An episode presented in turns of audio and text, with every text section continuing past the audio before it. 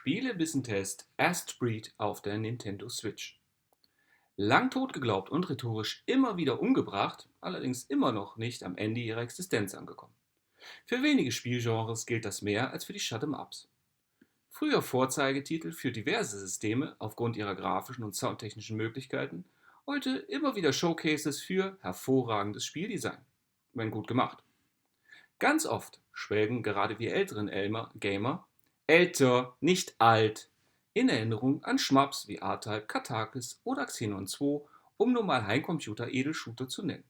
Gerade die 8- und 16-Bit-Konsolen hatten aber auch ihre herausragenden Zunftvertreter, um die sich von den jeweilig anderen Systemen sogar beneidet wurden. Nicht umsonst erfreuen sich Emulatoren und sanfte Auffrischungen wohl auch kommerzieller Aufmerksamkeit. Doch wie in anderen Genres bleibt die Zeit nicht stehen. Und es darf gerne mal wieder aktuelles, vielleicht sogar innovatives Shooter-Futter erscheinen. Titel wie das inzwischen wohl auch auf nahezu jedes System umgesetzte Sign Mora oder Sterling Binary Stars, Test folgt, wollen immer wieder zeigen, dass es mehr gibt als Shoot'em-up Zombies in dieser Kategorie. Dazu kam auch Estbreed. Ein Spiel, welches durch die Verknüpfung einer Geschichte, die im Anime-Stil präsentiert wird, und diversen spielmechanischen Ideen auf anderen Systemen durchaus überzeugen konnte. Nun auch auf der Nintendo Switch der Konsole, auf der solche Spiele für mich quasi immer eine Art Heimvorteil genießen. Die, um es positiv auszudrücken, verwirrende Geschichte um Außerirdische und Zeitreisen ignoriere ich einfach mal.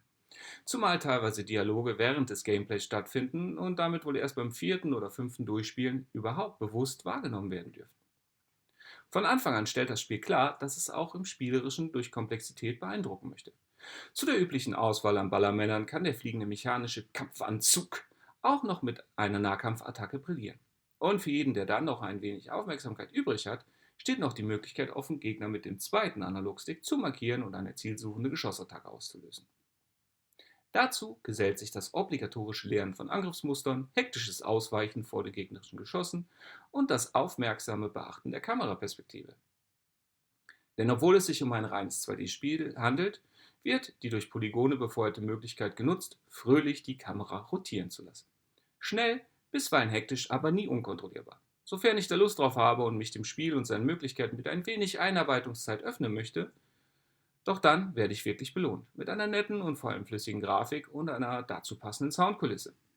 Kontrollierbar bleibt das Ganze auch durch die komplexe, aber durchdachte Steuerung und die Reaktionsfreude aller ineinandergreifenden Systeme. Obendrauf kommen noch einige sympathische Einfälle, die immer wieder die vermeintliche Shooter-Routine durchbrechen und dafür sorgen, dass die Jagd nach dem Highscore nach dem ersten Durchspielen erhalten bleibt. Also im Grunde Hirn auf maximale Reflexe schalten und dann geht es furios los. Mal wieder durch die Zeit gereicht. Für euch ist der Marc.